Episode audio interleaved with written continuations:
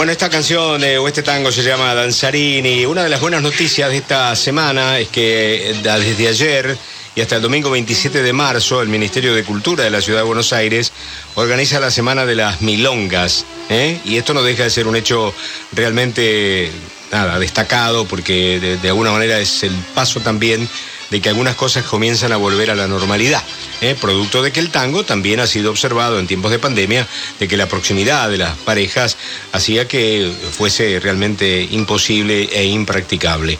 Habrá más de 60 milongas que van a ofrecer clases gratuitas, shows en vivo para celebrar la danza, la música y la cultura popular, y habrá un total de 27 clases gratuitas para todas las personas que deseen eh, participar. Hay que retirar la entrada en la Casa de la Cultura, en la Avenida de Mayo 575, entre las 10 de la mañana y las 6 de la tarde. Así que bueno, se van a entregar un total de 1.500 entradas gratuitas para poder participar de toda la, de toda la programación. Luis Solanas es fundador de la Viruta Tango, que está allí en la calle Armenia 1366. Es sin duda alguna uno de los lugares elegidos por los bailarines y una de las milongas más, más famosas. ¿Cómo le va Luis? Fernando Bravo soy, ¿qué dice? ¿Cómo le va, Fernando? ¿Bien? ¿Ustedes bien? Bien, nosotros muy bien. ¿Y ustedes volviendo de a poquito a la normalidad?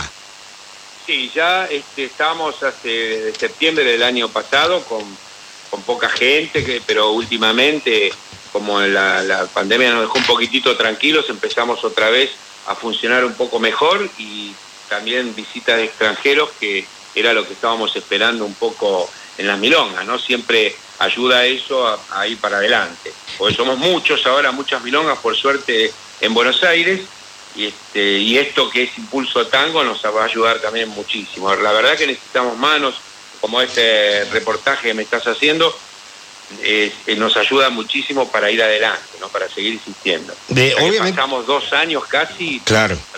Sin, sin actividad. Claro, claro. Obviamente las milongas tienen sus habitués, tienen las parejas que van habitualmente y demás, pero el extranjero cuando viene, eh, yo sospecho que mm, se deja llevar por algún consejo. ¿Cómo es con la, con la venida de los extranjeros la elección de las, de las, de las milongas?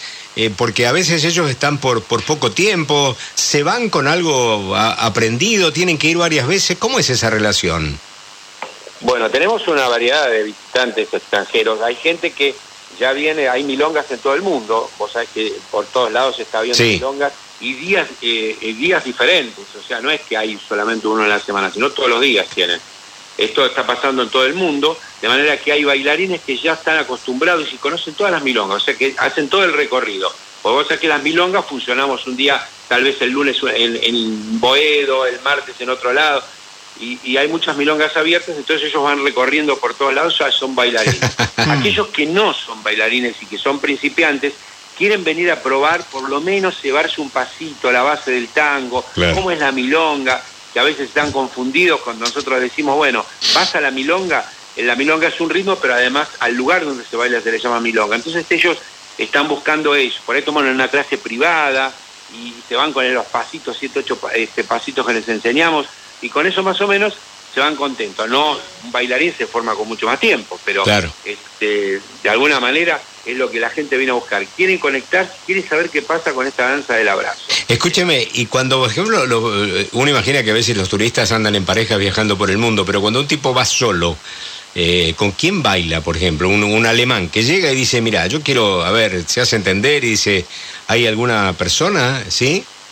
Sí, hay, hay gente, ya te digo, los bailarines que ya tienen experiencia o que están bailando, saben lo del cabeceo, así que vienen, cabecean o van a la mesa y sacan a una mujer a bailar, Claro. no tienen problema. Pero aquel que, digamos, por primera vez viene y anda por Buenos Aires y, y visita museos y demás, y un día dice, "Oye, me voy a meter en la viruta o en otra milonga para ver qué pasa. Y toma una clase privada con, alguna profesora del staff y bueno, Ah. para adelante y ahí Claro. se van contentos. También las mujeres pasa con Ah, ¿no? está bien, A está veces bien. vienen dos o tres este, alumnas y dice, bueno, quiero tomar las clases privadas o mejorar mi tango, quiero hacer técnica. Eh, hay gente que viene a buscar eso, ¿no? A Buenos Está Aires. bien, está bien. Conoce el sur, después se van seguramente a las cataratas y dan toda esa vuelta a Mendoza y después seguramente en Buenos Aires una clase de tango se toma. siempre. Luisito, muchas gracias por atenderme. Un abrazo muy grande y mucha suerte. Por ¿eh? favor. Un Gracias abrazo. a ustedes, un abrazo y muchos éxitos. Gracias, Adiós. gracias. Luis Solanas es el mandamás de la Viruta, en la calle Armenia 1300, un lugar realmente elegido.